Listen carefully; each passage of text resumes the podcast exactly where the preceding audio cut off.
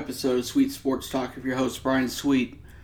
This week we'll be talking about the national championship game uh, that will be happening tomorrow night and who I think will win. And we'll also talk about week 18 and some of the big games you really need to watch um, this uh, week. So let's start off with uh, the national championship game on Monday between Michigan and Washington. This is probably the best uh, scenario for the national championship game. You got the number one team versus the number two team. You got two great offenses, two great defenses.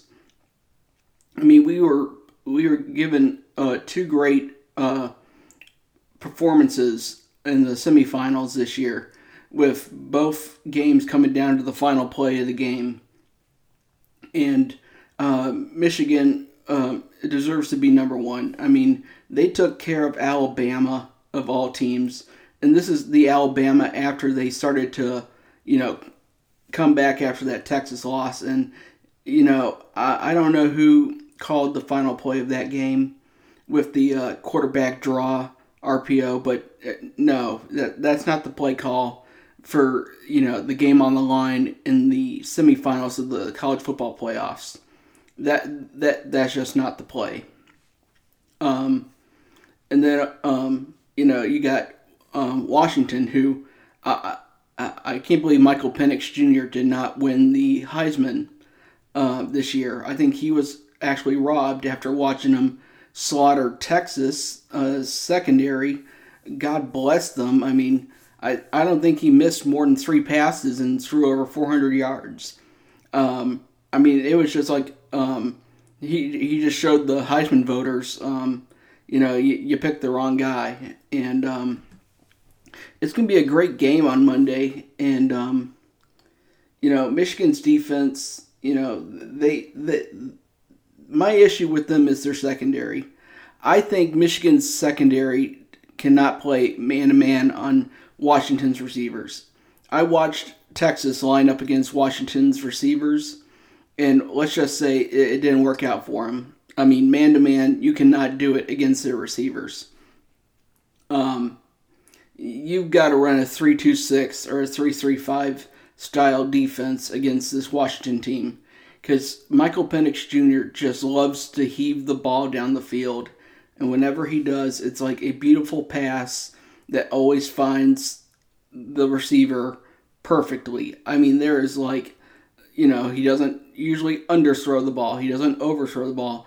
It lands right in the receiver's hands like you know it's like a perfect pass. I mean and i think michigan's defense is gonna have to think quick on their feet if um, michael penix jr starts throwing the ball and placing it right in his receiver's hands. And that's what's gonna be um, the challenge for michigan's defenses on monday is how they deal with michael penix jr now, if they can get to him and contain him, you know, I think Michigan has a great chance of winning. But if Michael Penix Jr. has all day in the pocket and it scrambles, you know, he makes all these great plays like he did against Texas, Michigan's in some hot water. I mean, serious hot water. I mean, if if you watch the Sugar Bowl, uh, you know what I mean. Michael Penix Jr. will tear up your defense if you do not take care of the football. Uh, and, you know, I just think um, uh, if Michigan can't get to Michael Penix Jr., um, it, it's game over for Michigan because the more time you give Michael Penix Jr. to throw the ball, the, the more time it will take for him, uh, the more time he can take care of your defense. And so that's why I have to give the slight edge over um, Washington over Michigan in the national championship game because Michael Penix Jr., if you give him just enough time to find his receivers, it, it, it's over for you. I mean, there's no better passer in college football this year than him. And he showed it in the Sugar Bowl. And personally, if I'm the Heisman committee, I would be writing an apology right now, you know, saying we picked the wrong person for the Heisman trophy this year no offense to Jayden Daniels, but uh, Michael Penix Jr. is probably one of the best college passers we've seen in a long time. Just he's got that precision passing, it's right on the money, perfect spiral. I mean, I, I'm kind of jealous of Washington, and I'm sure Indiana's kicking their butts for, you know, benching him after his torn ACL and going with the other guy. Because right now, if Michael Penix Jr. was at Indiana and had some great receivers, uh, we could have had Indiana in the top four this year. But, you know, it, the transfer portal is for those who need to get out of a situation like that. And Washington uh, was a perfect destination for Michael Penix Jr.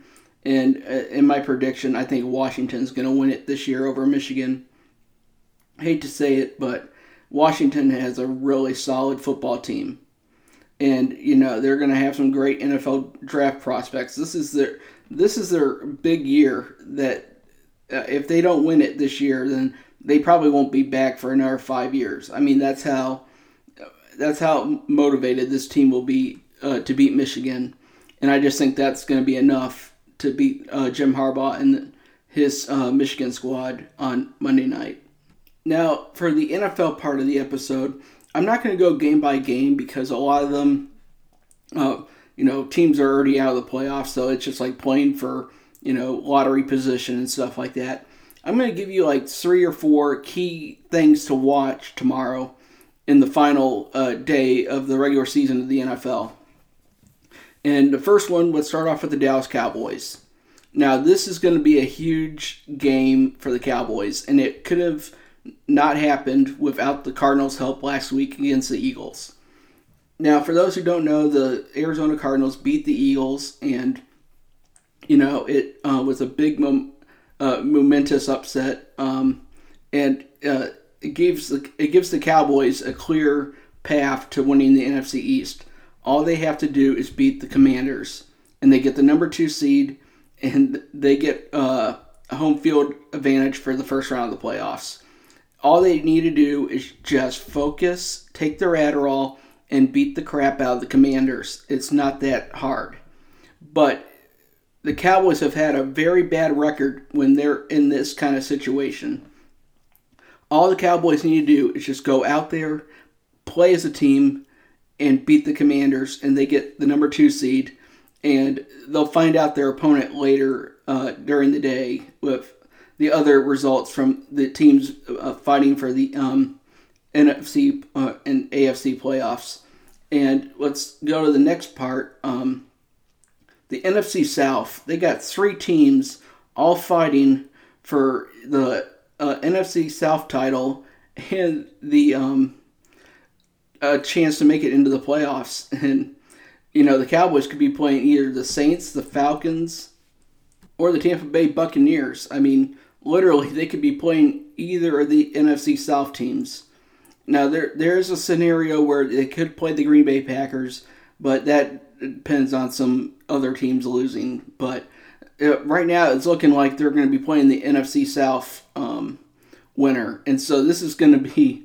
I think the Cowboy fans really need to focus on the NFC South games because this could be your playoff opponent uh, next weekend and that is it's huge. Um, all the Cowboys just need to do is win, and they'll either play the Saints, the Tampa Bay Buccaneers, or the Falcons, depending on you know who wins those games and you know the playoff scenarios and all that. One of my other ones that I was going to bring was the Houston Texans, um, and they had to beat the Colts in order to make the playoffs, and they did tonight. So you know the Colts are uh, the Texans are already in the playoffs and so I'll skip this point um, and go to the next one. The next one is the Buffalo Bills. And um, the Bills, in order to win the AFC title and, you know, um, be in the playoffs, is with, you know, they got to either have a tie or they need the Jacksonville Jaguars to lose or tie. And the um, Buffalo Bills will go to the playoffs.